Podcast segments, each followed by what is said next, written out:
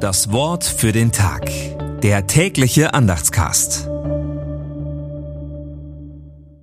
Dienstag, 17. Oktober 2023.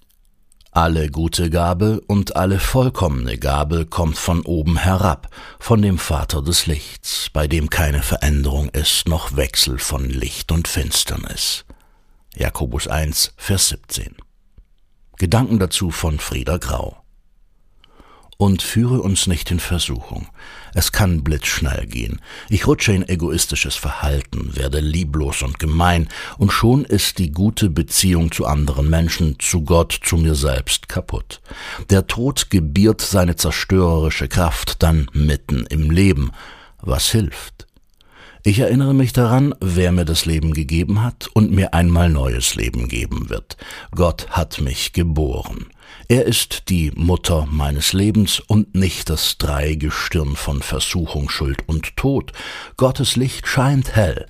Daran halte ich mich fest, wenn der Lockruf der Versuchung und das Dunkel der Hoffnungslosigkeit mich überfällt. Sein Licht erreicht mich in der tiefsten Finsternis.